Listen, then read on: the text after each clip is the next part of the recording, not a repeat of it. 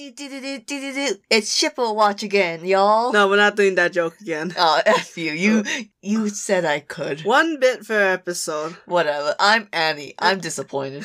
I'm Minty. I'm disappointed you thought we could do that again.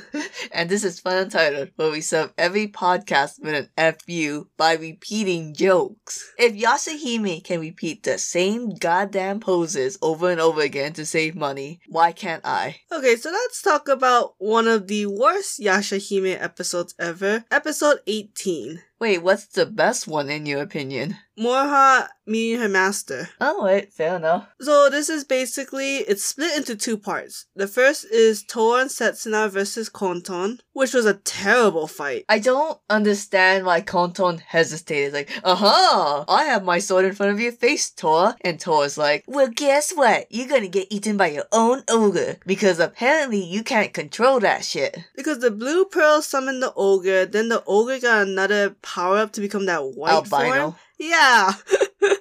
Oh, this is Yashahime episode 18 where we called Sesshomaru and Kirinmaru. That was just a terrible fight. I don't know if they were just like, let's just cut this shit already so we can get to the main part. Okay, when Konton died, you also thought that wasn't the real Konton, right? Yeah, because I was like, that's too easy. That's dumb. Oh, very dumb. Like, I'm sick of these girls defeating these perils so goddamn easily, and the only reason why they don't defeat them is they run away. The smartest thing they could have done. Which is what Totetsu did after he couldn't fight the three girls. Yes. Although, I'm starting to think Konton always had that blue pearl. Maybe. I mean, he seems very associated with it. I don't know. Do you give a shit about Riku? No, not at all. Like, oh, I'm gonna get all the seven pearls. Like, hey, bitch, you got three. You got all the cool colors. Now you just gotta steal it from the three girls and then take the hamsters. Which is very easy for you, because you didn't do shit to get these three. I cannot stand, like, omnipotent characters that were only told that they're cool and not shown. For sure. Riku definitely has a bigger role. He's definitely re- related to Kirinmaru, related to the girls, but I see nothing else. But that's basically just the first half, is the whole Konton. Then Totetsu running to Kirinmaru, is he like the stupidest demon in the world? You might as well be dead than to like, give up your master. Your hideout, your headquarters. It's like, I wish Kirinmaru killed him right then and there. I wish Kirinmaru said right there, Tora, you haven't been coming to class. Ooh. And Kirinmaru is really hot. I love the character design. I wonder if the creator of Inuyasha had a hand. But overall, he was just like, I'm better than everyone. You can't sense my demon energy. he had like two moves. One was to mind fuck you in the body. And the second was like the slashing of like the purple thing. Yeah, the thing that he did to Setsuna that was never explained. And Four Kids must have had some hand in this because there was no damage to Setsuna, barely any blood to Towa. Like, what the fuck? well, I get that your audience is children. I, I don't know why you're advertising to children. The only people watching this is the people who like Inuyasha. But we don't know Inuyasha that well, but I wonder if that's a legit thing where the clans can sense out the energy. Look, I don't care about that bullshit. Actually, I guess I do because it's bullshit.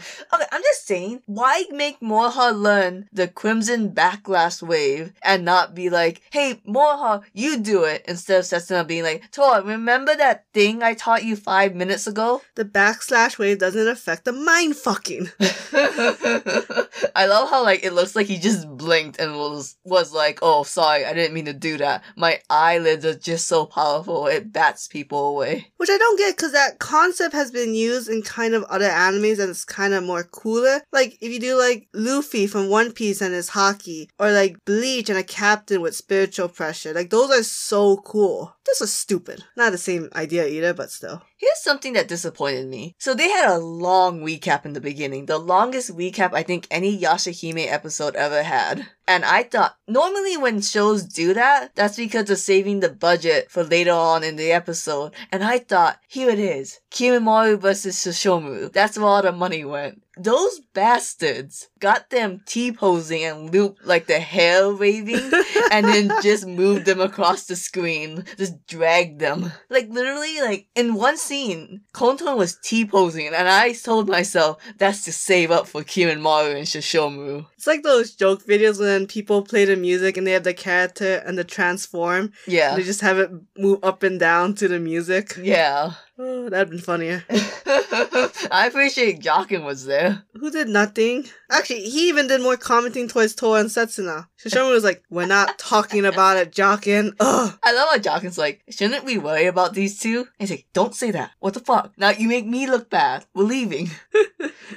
You are not parent of the year. I am. Now let's go. I need some goddamn consistency in this show because didn't in the beginning Moroha sniffed out Setsuna and was like, "Oh, you're half demon. Mm, by this smell." Like a wine connoisseur. you must be the daughter of Sesshomaru. And then now it's like, oh, Sesshomaru came. He saved us. It's like, huh, Sesshomaru. Do you mean your dad? It's like, bitch, are you acting? You're supposed to know this. Are you pretending that none of this matters to you? Also, okay, because when they said Kirinmaru has no bounty, so Moroha's like, I'm out. And it's like, Moroha, you should have stayed out. And then it's like, and if I die, the dream butterfly dies. I didn't realize that meant, oh, so if the dream butterfly dies, then that means Setsuna gets her memories back. I just figured if the dream butterfly dies, then you're fucked. oh, That's how I interpreted it as, but apparently, you know. No, yeah, I, I think it's we want to get rid of the dream butterfly so she can stop stealing Setsuna's dreams and giving it to Ween. So does that mean Riku wasn't lying through his teeth saying all this crap? I guess not, but at the same time, I love how that one dude, I think it was Konton, who was like, "You don't understand the intricate design of the dream butterfly." It's like, shut the fuck up, dude. Maybe Kirinmaru is protecting Setsuna and Towa. Why? I have no idea. That's just the game theory here. Maybe he wants to die like how the great demon dog died, but he ah. has to protect them from Zero.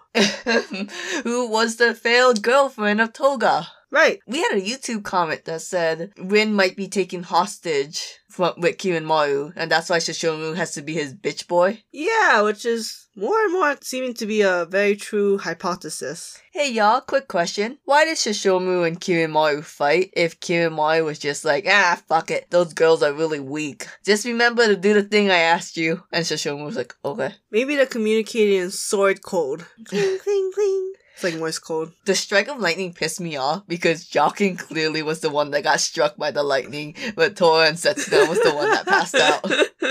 You know, make it animation clear or say how badass bomb Jaken was. Jaken used the staff as a lightning rod. yeah, and I, I'm gonna make it go towards the girls. Sorry, Ween. I know I said I was, I was going to take care of them, but you know, player comes first. He was protecting them with his Oh. lightning rod staff. I wonder if there was a reason why Moroha couldn't see Sesshomaru. Yeah, that's a good point. You think that was on purpose? I think every time Moroha gets written out, I feel like there's a reason for that. I feel like it's an animation budget kind of reason Oh. than a story plot reason. Because Setsuna, not Setsuna, Moroha clearly knows about the Inuyasha family from Myoga. Would she recognize the name Inuyasha though? Um, I think so. I have no idea to be honest. Uh, I've lost track of what Moroha. I've lost track of what anybody knows.